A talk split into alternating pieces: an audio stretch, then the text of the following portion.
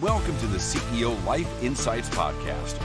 Join us to uncover firsthand stories and insights from top executives, entrepreneurs, and disruptors. Gain unparalleled access to the pivotal moments that have sculpted their personal and professional success. Kyle, how are you, man? Great. So happy to be here. Thanks for having yeah. me. Yeah. Well, I appreciate you being here. I, I, we talked earlier. You've been up since early hours talking and staying busy already. Uh, so tell us what you do. Tell us about you. What gets you up in the morning? Yeah, my my primary business is called TerraSlate, and of all things, we make waterproof paper. Oh, and I started this business. I had no idea what the market looked like, but now we have um, customers all over the world. We ship to every state every day, and uh, you know some of the notable customers are Whole Foods, Home Depot, all the branches of the U.S. military. Um, every single one of you guys has held our products probably a hundred times. Um, you just didn't know it. So like tons of restaurant menus in the civilian world, and then military is like uh, our products are in all the combat jets and the tanks and the nuclear submarines, that kind of thing. How in the world w- does one get into waterproof paper? I have no idea. I mean, the, the, truth is, I was trying to replace lamination with something that was easier, faster, and that could be recycled. And so um, I had recently made an exit from previous company and used some of that money to do some R and D for this. Um, originally, the chemical engineers didn't think this was a great idea, but after about 10 iterations, we got to a product that works great. You put in a printer, you click print, comes out, it's waterproof, rip proof, and you recycle it when you're done. So really good, really good journey there. So did you invent this? Yeah. Mm-hmm. Get out of here. Yeah. That's so cool. I, and why this? I mean, why you could invent anything? Why did I mean? Obviously, you have a background in skiing, which I want to get into because I absolutely love skiing. Although I was near, not nearly at your level, but but but why waterproof paper? Why not something different? I I honestly have no idea. It was like a product that there was a market we were able to create, and then it kind of took off. So that's that's how I got into it. You know, I never ever would have imagined I would grow up to be a paper salesman in a digital world, but like whatever whatever makes money, you know. Um, also have a another company called the Big Island Honey Company, where we make uh, really really high end honey. Hmm. Um, what's cool is this apiary is 2,500 feet up the side of a volcano in Hawaii, and the the flowers that grow there grow in that really mineral rich soil. And so you get this incredible honey. Wow. uh, it's wildly expensive but um, but people love it and it it's it's totally different. Like it's it's white. It doesn't pour. It's like a spread. Really? Yeah. Well i'm gonna have to try some of that out man. That's yeah yeah. just chat me more... your address. I'll okay. yeah. Do they use it on in tea or on bread tea. or tea. You, people use it anywhere, but the like the place, the my favorite way to use it is in tea because it's just like it goes so well with the tea, but it doesn't overpower it. And it doesn't, it's not too much uh like sweetener, you know. Yeah, yeah. So serial entrepreneur, have you been starting companies your whole life or I mean, you've obviously you said you exited something.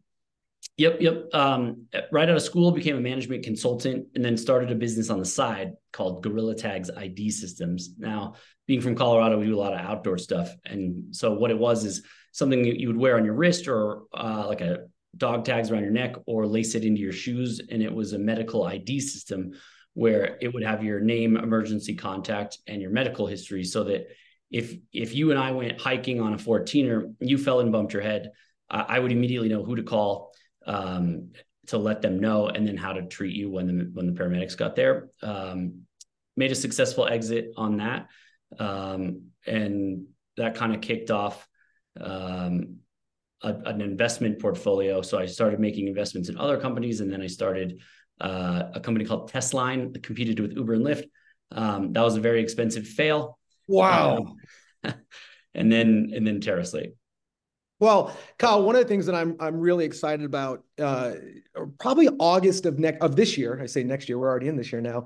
Um, we're going to do a a CEO Life Leadership Summit in San Diego, and one of the things I'm I got to tell you, uh, the folks I've been able to meet uh, in just the six months uh, uh of us launching this uh, from all these different cities, from guys that built, you know, that own jet companies to a, a guy that would be actually interesting to connect with in Tampa. He he does a paper business It's not waterproof, um, but he buys all the scraps from like a like a um, paper from like a Starbucks, et cetera, et cetera.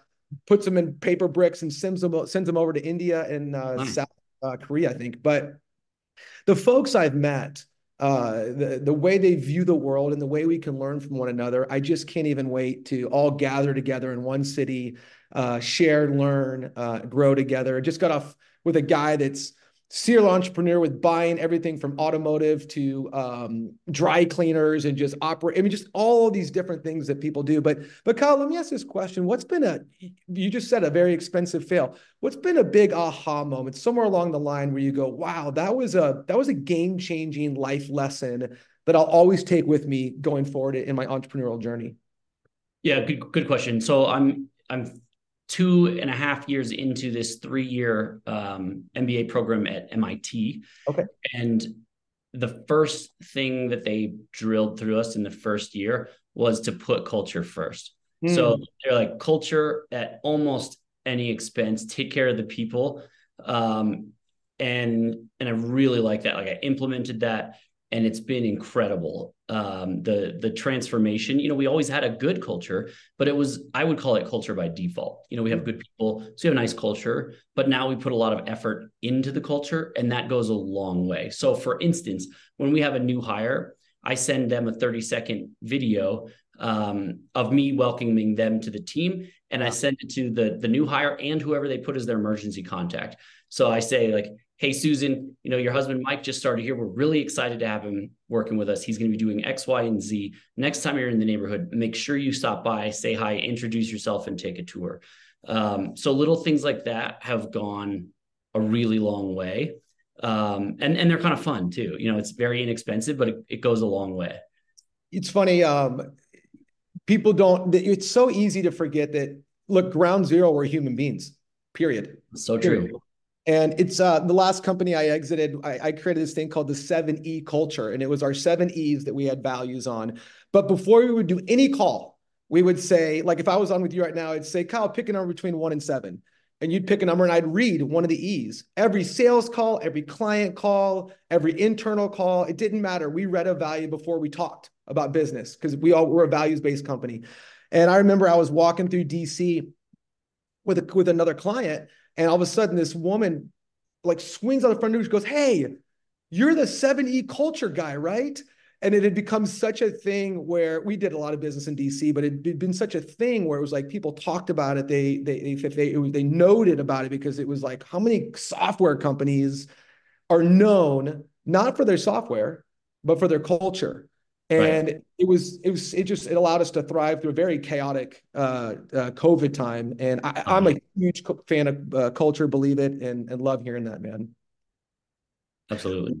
Let me ask you this last question before we go here. Why did you join CEO Life? What do you want to? I always ask this. What do you want to get out of it, and what are you going to give to it?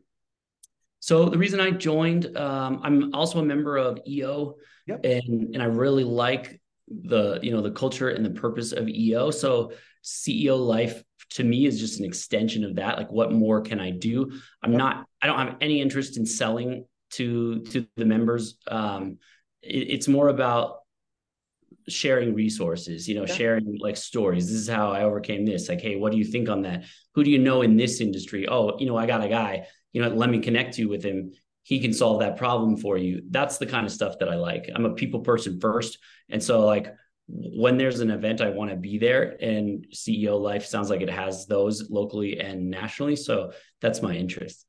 Well, man, it is uh, it is growing like you wouldn't even believe every single day. And uh, amazing men and women all around this country that are coming together saying the same thing. Hey, I want to meet other extraordinary humans that I can hear from, learn from, I can share back to. And uh, we're doing it, man. And it's exciting time. That's awesome. Congrats. Well, Kyle, thanks for making time and just sharing, dude, who you are. We can't wait to get to know you. I'll be out in Denver soon, and I can't wait to share time with you. And just thank you very much. Rock and roll. Thanks, brother. Nice to meet you. You too.